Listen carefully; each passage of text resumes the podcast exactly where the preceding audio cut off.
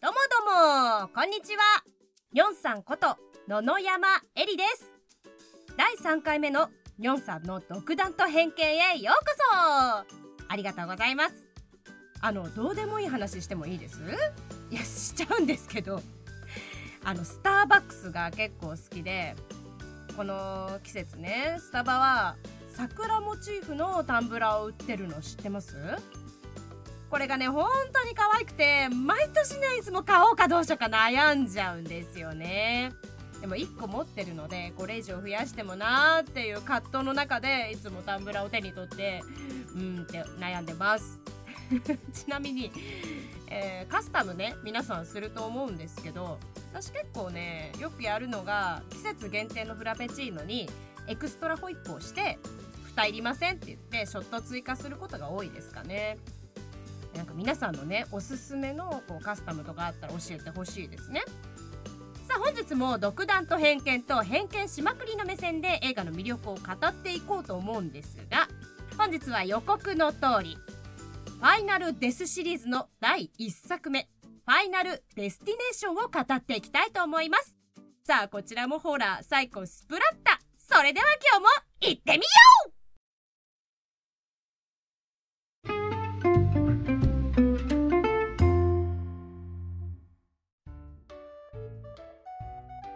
はいでは前半はファイナルデスティネーションの基本情報ですね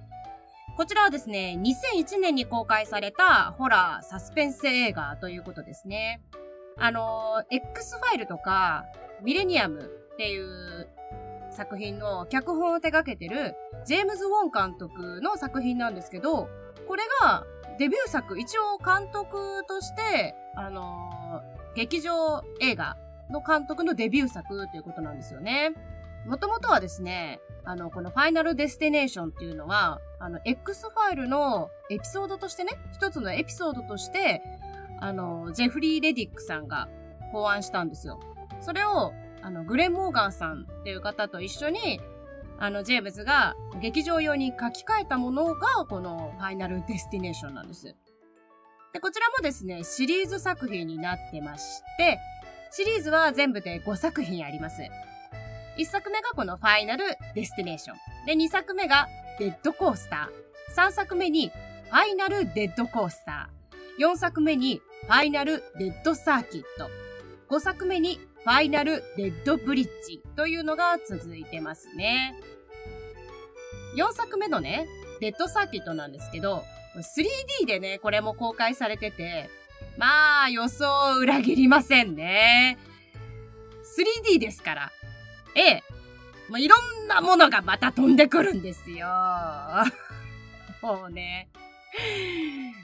まあ、サーキットだから、タイヤとか、うん。もちろん陸編も飛んできますよ。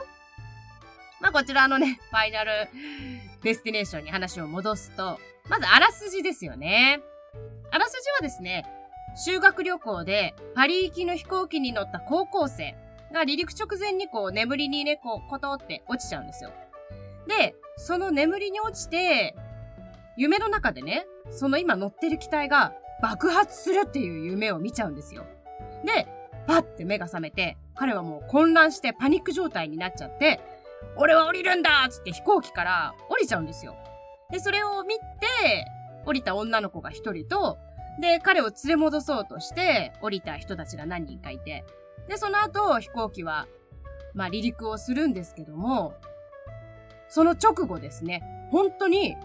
爆発をしちゃうんですよ。彼が夢で見た通り爆発をしてしまう。で、乗ってた全員は死んでしまって、飛行機を降りたその数人だけが生き残ってしまったんですね。でもそれは、さらなる悲劇の序章だった。っていうね。死ぬはずだったその数人が生き残ったことで、死の筋書きが変わっちゃって、歪みが生じたから、その歪みを戻そうと死神が迫ってくる。といったようなあらすじですね。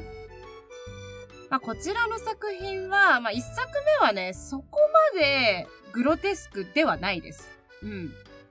あの、肉片が飛び散るとか、スプラッタ要素は割と、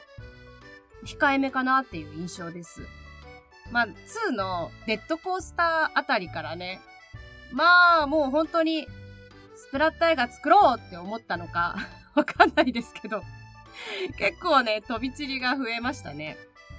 で、あの、こうタイトルをね、直訳すると、最終目的地とか終点とかいう意味合いがあるんですけど、まあ、つまるところね、死、死ぬ、うん、死っていうのを意味してるんじゃないかなと。で、あの、この作品の中で、テレビニュースが出てくるんですけど、ニュース映像が本当に起きた、その、実際に発生した墜落事故の報道映像が流れてるんですよね。で、この事故っていうのは、もう概要とかもほぼこのファイナルデスティネーションと同じような事故なんですよ。まあ、そこもね、ちらっとしか出ないんですけど、ちょっと注目して見ていただければなと思います。で、この作品のね、怖いところは、人によって、こう、殺されるんじゃなくて、死神が仕掛けてくるところなんですよね。しかも、日常に何気なくあるものが狂気として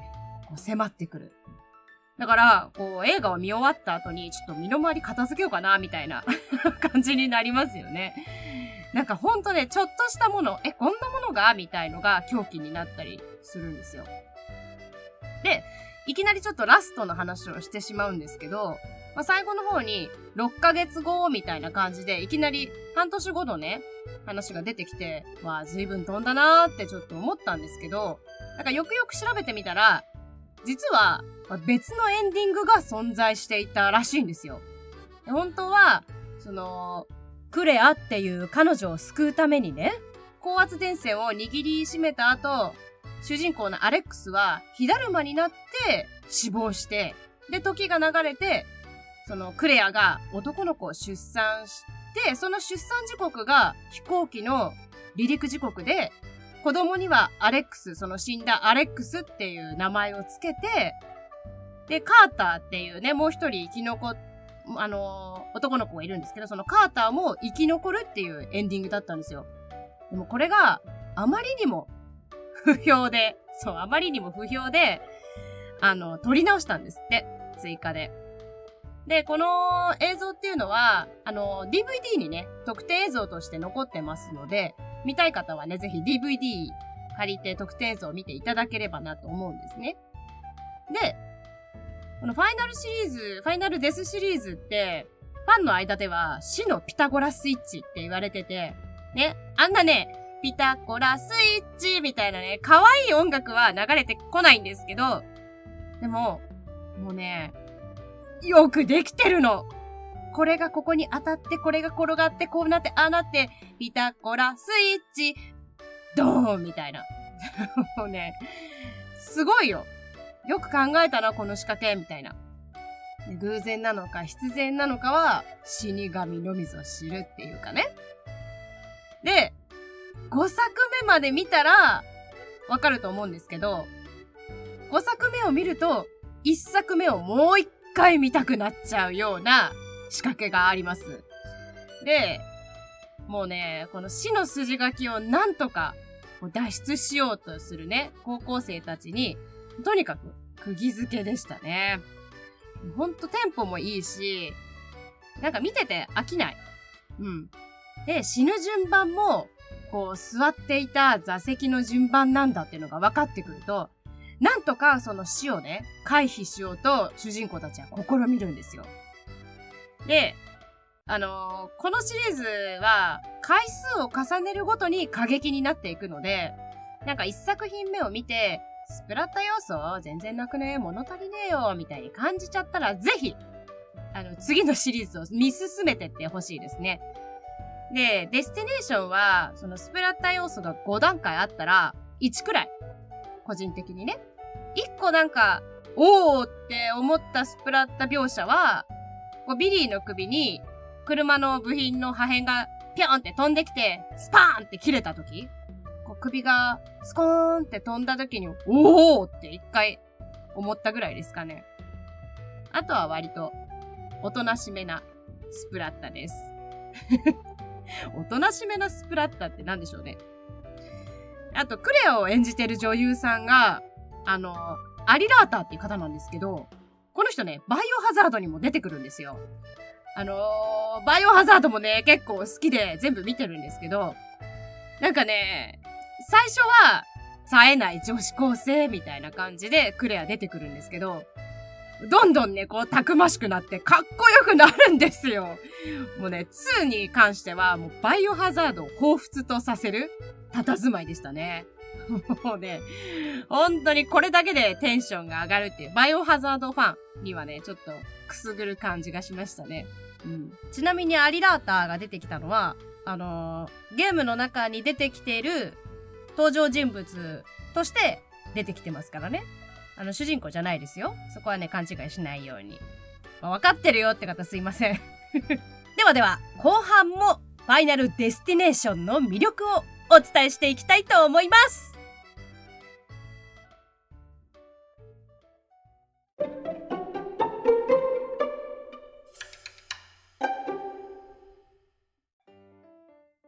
はい、では後半です。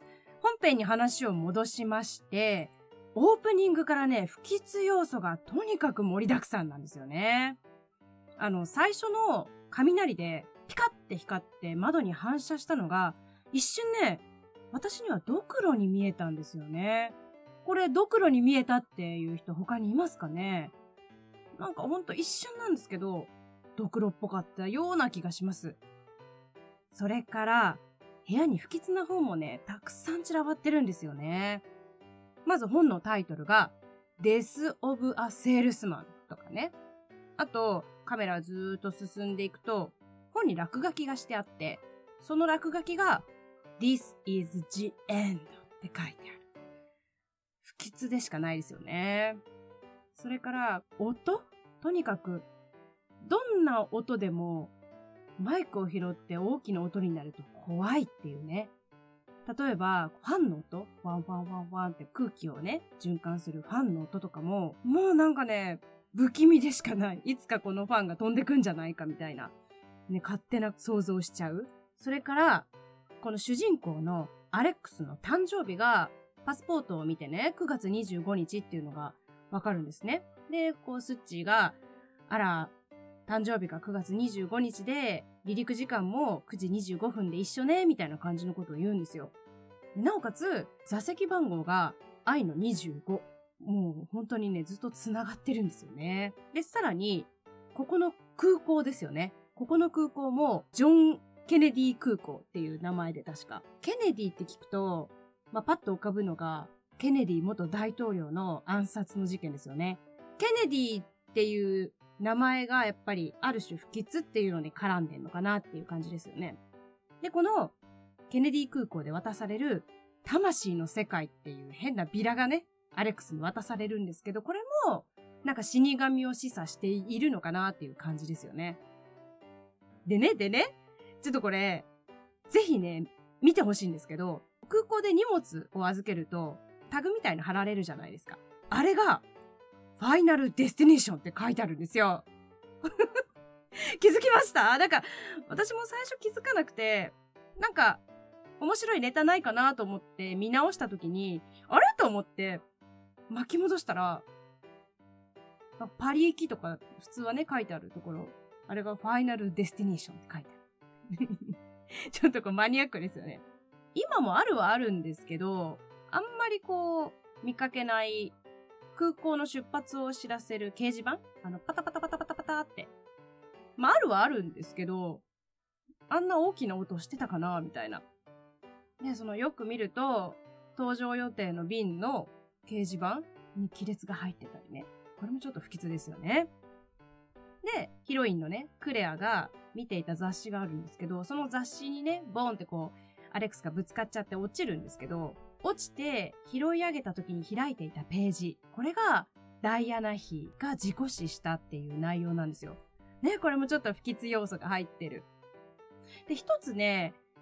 ちょっと気になっているのが、ゲート46っていう登場ゲートのことなんですけど、この46っていう数字がね、どこから出てきたのかなっていうのが、ちょっと未だにね、私も疑問なんですけど、勝手な推測をすると、21時25分の離陸だから、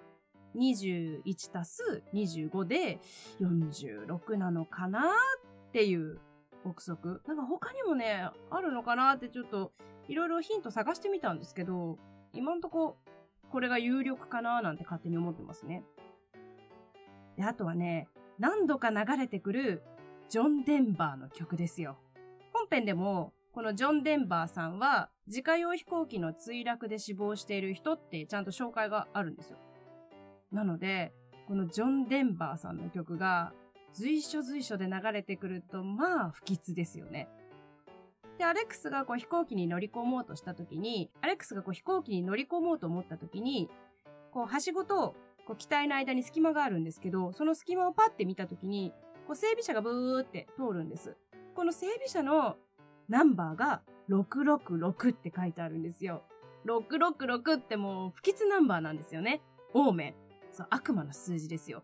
666のナンバー車が通る。もうね、随所随所に本当にね、散りばめられてるんですよ。そういう不吉要素というか。これをね、ちょっと探すだけでも面白いかなっていう、別のね、映画の楽しみ方かなっていうところですね。で、この映画は死神がどんなピタゴラスイッチで死に追いやっていくのかっていうのも楽しみ方の一つかなと。トットが死んだ後、バスタブで首絞められて死んじゃった後に、トイレから漏れてた水がね、スーって元に戻るんですよ。これもなんか不気味でね、水が生きてるみたいな。まあ、後にね、また水っていうのは出てきますけど、わあ、殺しに来てるぞーっていうのがね、目に見えてわかるところですよね。で、他のシリーズでもちょいちょい出てくるんですけど、あの検視官っていう方がね、こう死んだ遺体を検視するっていう検視官が出てくるんですけど、この方が言うセリフがね、また印象的なんですよね。回避したければ直感を働かせとか、筋書きを変えることは死神を冒涜することとかね。あの人何者なんですかねもう本当にね、気になるところがいっぱいなんですよね。で、あと、風もね、一つの予兆かなって思うんですよ。風が起こると死神が通ってる。みたいなね。そんな空気を醸し出してますよね。二人目。バスに引かれて死ぬ、テリ。まあ、これは絵に描いたようなクリティカルヒットでしたね。綺麗にポーンってぶつかってね、ビシャってなる。本当に素晴らしいスプラッタ具合でしたね。後々ね、これも繋がってくるんですよ、この人が。で、3人目の先生なんですけど、3人目の先生の自宅にも、ジョン・テンバーのレコードをかけた後に死んでしまうんですけども、なんでお母さんがね、先生のお母さんが、ジョン・デンバーの曲がね、マイ・フェイバリット・レコードみたいな感じだったかって。これも不吉じゃないですか。でね、でね、あの、すごい気になったことが一つあって、アレックスが、いよいよ自分の番が来るってなった時に、小屋でね、絶対死ぬもんか、みたいな、死のピタゴラスイッチにあってたまるか、みたいな感じで部屋にこもるんですけど、この時、頑丈な手袋をつけて、缶詰を開けて、すごい顔でこの缶詰をかっくらうんですけど、この缶詰なんだろうって思いません？いや、思ったんですよ。だってなんか、すごい緊迫感があって、すごいまずそうに食べてるし、なんか頑丈な手袋もつけてるし、食べちゃいけないものでも食べてんのかなって思ったんですよ。そしたらね、スローモーションでこうゆっくり見てみたら、なんてことない。チキンって書いてある。もうね、ほんと、ただのね、鳥の缶詰ですよ。もうそんな厳重な手袋して食べないで気になっちゃうから逆に。最後の晩餐かもしれないんだからね、もっと美味しそうに食べてって思っちゃう。ねえ、ほんとに。で、さっきも言ったけど、6ヶ月後、こう、パリに行く3人っていう描写があるんですけど、この時、筋書きはアレックスのままなんですよ。だけど、アレックスは助かって、飛び越えた死はカーターに行ってっていう衝撃展開。それが、2作目にこう、繋がっていくんですよね。それが、デッドコースター。というわけなんですね。もうなんか、興奮してしまって、何が言いたいのかちょっとよくわかんなくなってきちゃったんですけど、他にもね、こんなの見つけたよみたいのあったら、ぜひ教えてほしいです。私も結構注意して見てはいるんですけど、話に夢中になっちゃうと、その予兆とか探すの忘れてね、話にこう、のめり込んじゃうタイプなので、また何かね、面白い予兆を見つけたよって方があったらね、ぜひ教えていただきたいなと思います。後半もありがとうございました。